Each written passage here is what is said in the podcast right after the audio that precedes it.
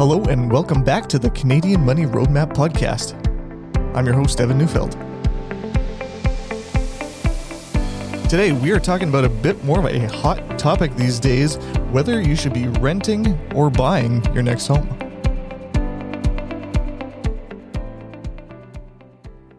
Jordan, this is an interesting topic today this is something that is showing up in headlines all the time, especially as interest rates are going up. People are thinking about it. Houses are more expensive than they ever have been.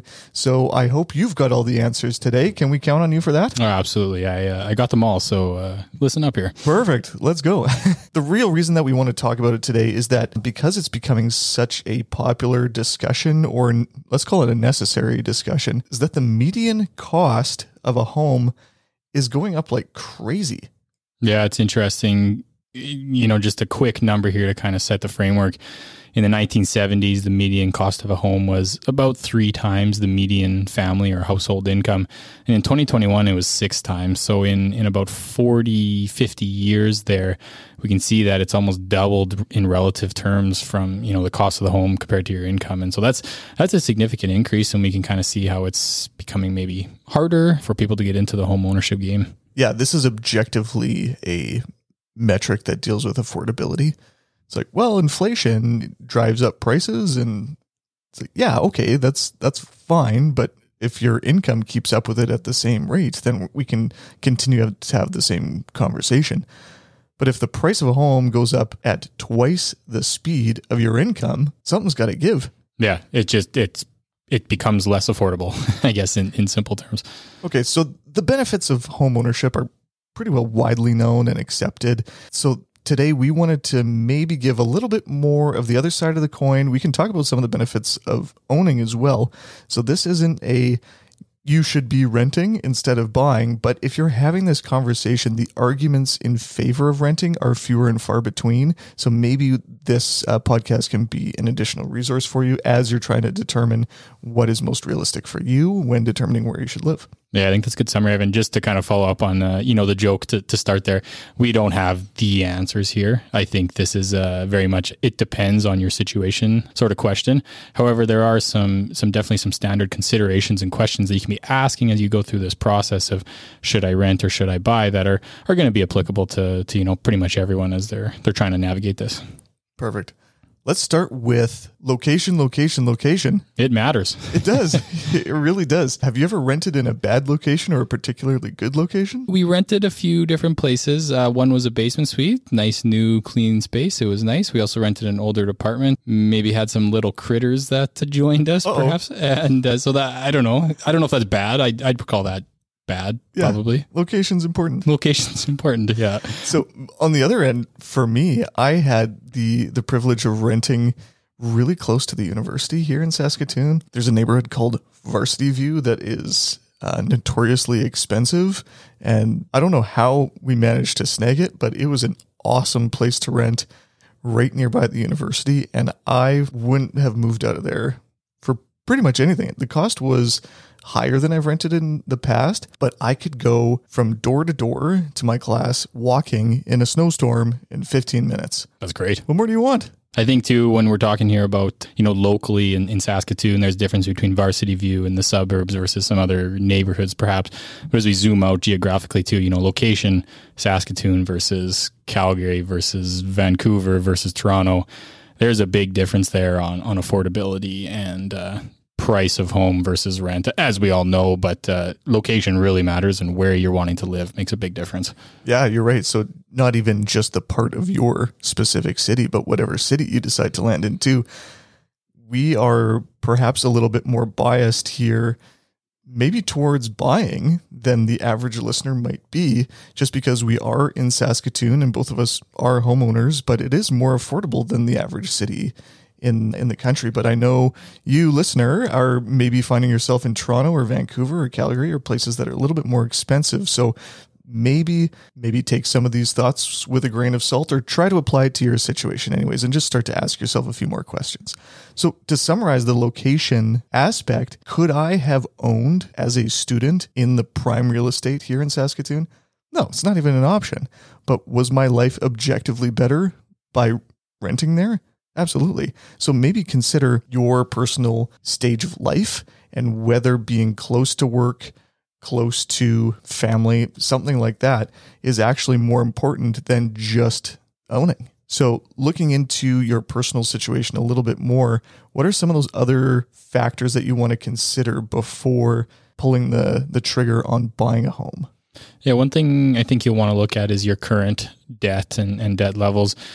Typically, home ownership comes with a, a mortgage, which includes leverage, where we're borrowing money for the purpose of, of buying a house if you have other debt at potentially a higher interest rate than than your mortgage rate, uh, potentially much much higher in the case of a credit card, for example, that would be one thing to consider, I guess, maybe for paying down that higher interest before you take on more debt in the form of a mortgage. Yeah, it can be hard to even qualify for a mortgage if you have too many payments going elsewhere first. So your lender will realize that you have limited cash flow, that as we all do, and then where's that cash flow going to go? And that's your your debt servicing requirement there. So on the other end of that coin is the stability of your income. If you've changed jobs recently or if you're in commissioned sales role or something like that where your income fluctuates a lot that might make it very difficult to qualify for a mortgage for the purpose of buying I think another interesting personal situation is flexibility. You know, this kind of comes back to the stage of life point that you made, Evan, but how likely will you want to move in the future? Are you ready to settle down? As a student, you know, you're maybe still figuring out what career looks like and where you're going to end up and all that sort of thing. So flexibility is perhaps more important. But as time goes on, maybe your family's growing, you feel more settled in a community in a place. And so maybe that conversation changes. But if flexibility is important to you, you lose that with home ownership. You are a little bit more tied down and it's harder. It's it's it's not impossible, of course, but it is harder to switch where you're living if you own that place. And more expensive. We're going to get more into expensive. that a, a little bit more later. But beyond that, looking at your values. So do you care about making a place your own? Do you care if you've got a wacky paint job in your place that your landlord picked? Maybe homeownership wasn't something that was ever modeled for you, or maybe the opposite, where you're being highly encouraged by your parents or family members or friends that you got to buy a house, you got to buy a house. Maybe that's not a priority for you. Do you want to plant roots in a community? We don't have the answers to these questions necessarily, but again, like we mentioned at the top, these are just hopefully food for thought questions that you can add to your roster as you're trying to make your decision. Now, this is one of my least favorite comments to hear. There's some merit to it, perhaps, but let's talk about the other side of the coin of renting is just throwing money away. Exactly, exactly. You should be owning. Renting is throwing it away. So, when it comes to owning, any homeowners listening to this podcast right now, start thinking about all the costs that you have as it relates to your home ownership that are just throwaway costs. Things like your insurance, property tax, maintenance, interest, utilities, condo fees, legal and moving costs, closing costs. A lot of those things provide value and they're necessary, but they don't provide any additional value over your situation in renting. Not even close. Yeah, if we're comparing if we're going back to the rent versus buy conversation or comparison, we need to really make sure that we're comparing apples to apples. And if we're doing that, then we need to make sure that we're considering the all in costs of ownership. And Evan, you touched on a bunch there. Transaction costs, if you're switching homes, are also in there. So we want to need to compare that to the all in costs of rent. And you know, that might be a rent payment, maybe some utilities, maybe some renter's insurance, but typically that's about it. And all those other things are paid by by the landlord or, or whoever owns the building that you're staying in. Not only paid for, but are the responsibility of, right? So if you're looking at a situation where you struggle to budget, and especially planning for a hypothetical large purchase, like a new roof or maybe a renovation or even smaller things like a new water heater and whatnot. If that kind of stuff happens, if you're in a rental, that's your landlord's problem. Absolutely. so budgeting is a lot simpler because, and even for emergency funds, I've talked about emergency funds a number of times on the podcast, and the number of emergencies that you can have as a renter are way fewer than when you're an owner. Yeah, there's less risk, I would say, involved with the with the with renting and ownership. Okay, now let's look at the other taking side of the, the, other coin. side here. Yeah. let's do the other side. Yeah. Go ahead. So when we're calculating the ownership cost, we just need to make sure that the mortgage payments that we're considering, you know, mortgage is a, a payment of interest as well as principal, though, and that principal is really building equity in your home. And so if we consider the mortgage payment as part of our all-in costs, we need to consider that, hey, we do have an asset here that we are uh, building equity into. And so the financial posted an interesting study back in 2021, so it's it's pretty recent. This is going to come out a little little bit biased here, but they basically compared a bunch of different markets and housing types here in Canada. There was 278 of them. And when comparing the comparative costs of ownership versus renting, ownership won in 91% of the cases. So it was it was an overwhelming majority in almost all situations where the true cost of ownership considering the equity that you are building in your home was less than comparing it to rent. And so one of the things that they considered there was the appreciation in the value of the home. Is that considered an opportunity cost in this case Yeah, I, I think that's fair. that you would be foregoing by renting? Okay. So the caveat here, of course, is the same caveat we have with investing in stocks, bonds, mutual funds, and whatever, is that past performance does not indicate future returns or guarantee them or anything like that. So when you're looking at past data on, oh, it was a better deal in the past to do it, but are home prices in Canada going to continue to go up at exactly the same rates? Sure, hope not. They might, yeah, but you never know, right? Yeah. So like, we can't say, okay, well, 91% of the time it was a better deal to own. Maybe over the next three decades, it's not as obvious. that might not be as true. Absolutely. I think the other touching on the opportunity cost there, if you are going to own, you need to save up something for a down payment. And so not to get into the exact rules here, but you know, minimum is 5% up to half a million and then beyond that to get away from CMHC insurance, you're going to need 20% down payment. Well, that's a significant amount of money and a barrier to entry, certainly in, in more expensive markets here in Canada to, to getting in. But it also touches on that opportunity cost where if that money is being saved and stocked away for the purpose of a down payment, that means you can't use that that money elsewhere, investing, uh, traveling, spending, wh- whatever the case might be. And so, just something to consider with with ownership.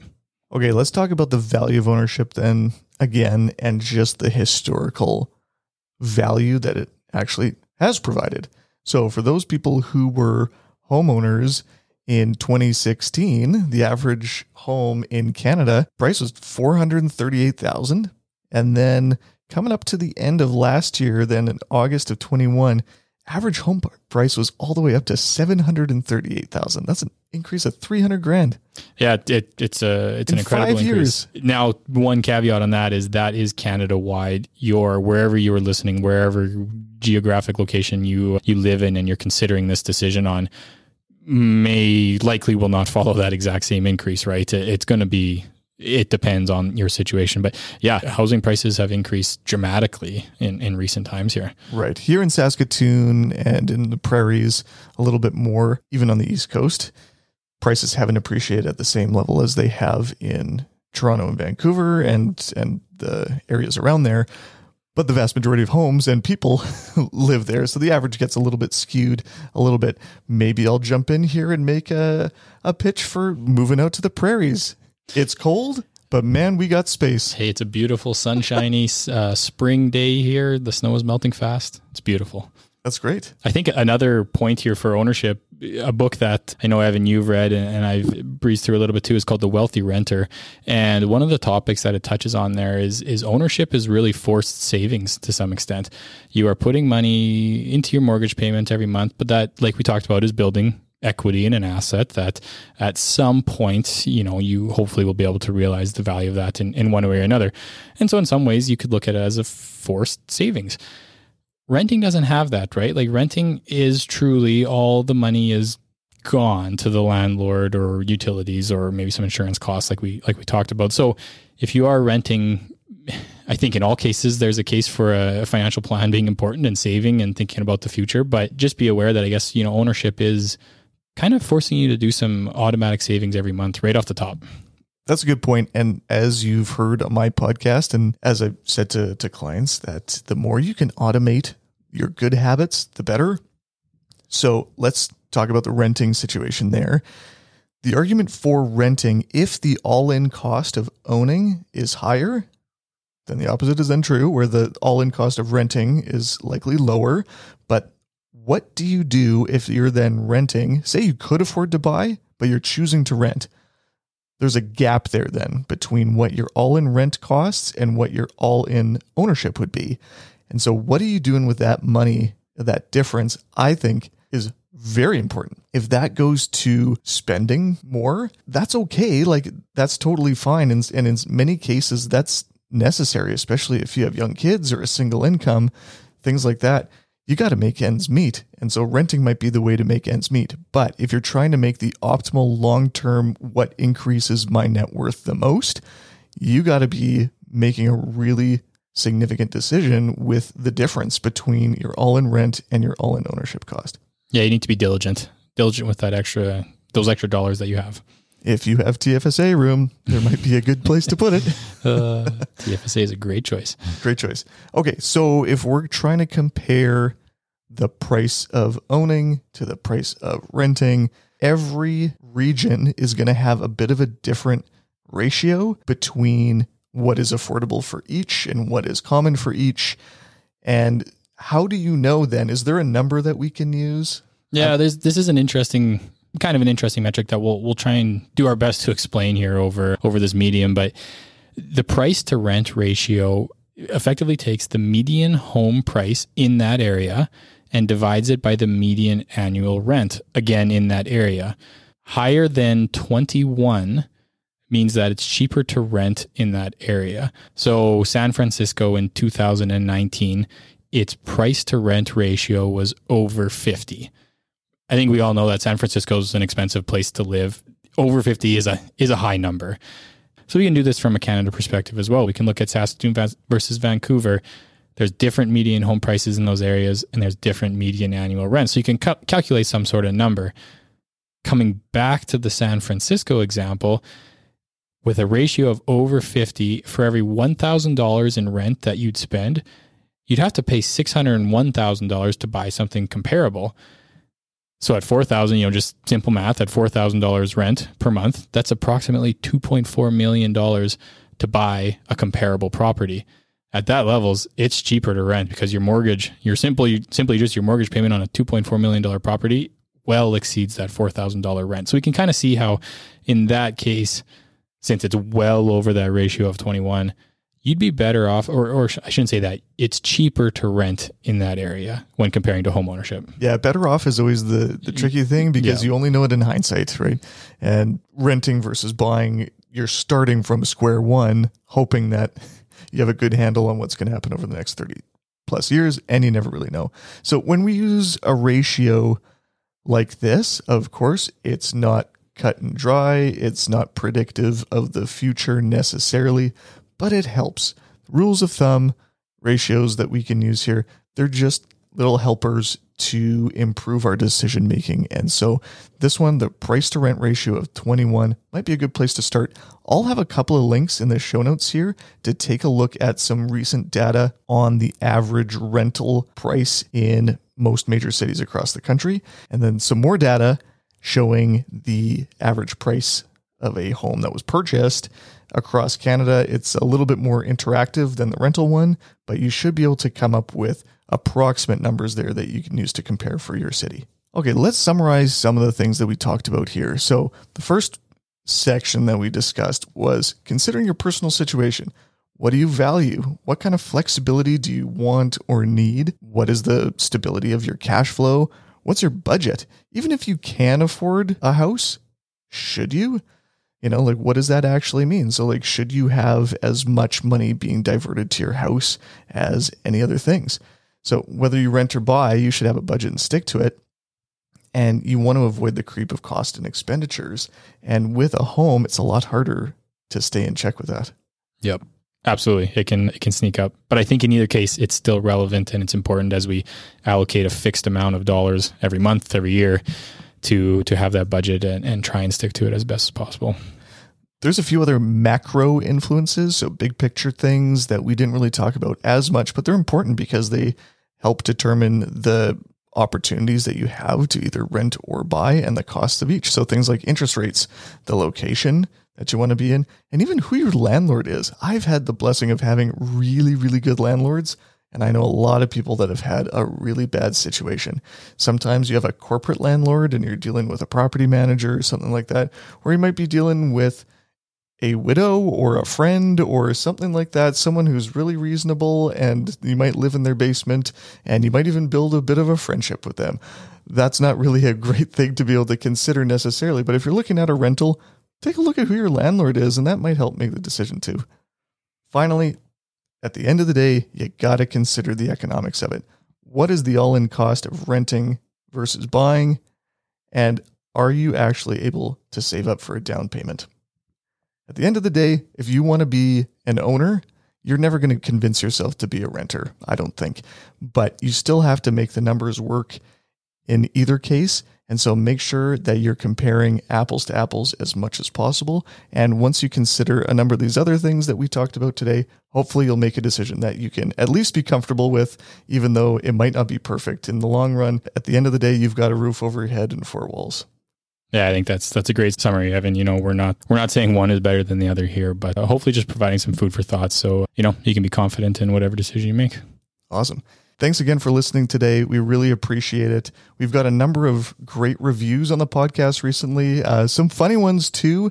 Shout out to Spencer Meisner there for the awesome review. If you haven't seen it, go over to Apple Podcasts and take a look at that. If you've enjoyed the show, I'd love it if you'd share it with a friend or a family member, someone you think that would uh, benefit from it. Any of our previous episodes as well.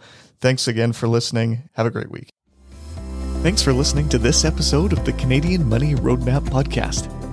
Any rates of return or investments discussed are historical or hypothetical and are intended to be used for educational purposes only. You should always consult with your financial, legal, and tax advisors before making changes to your financial plan.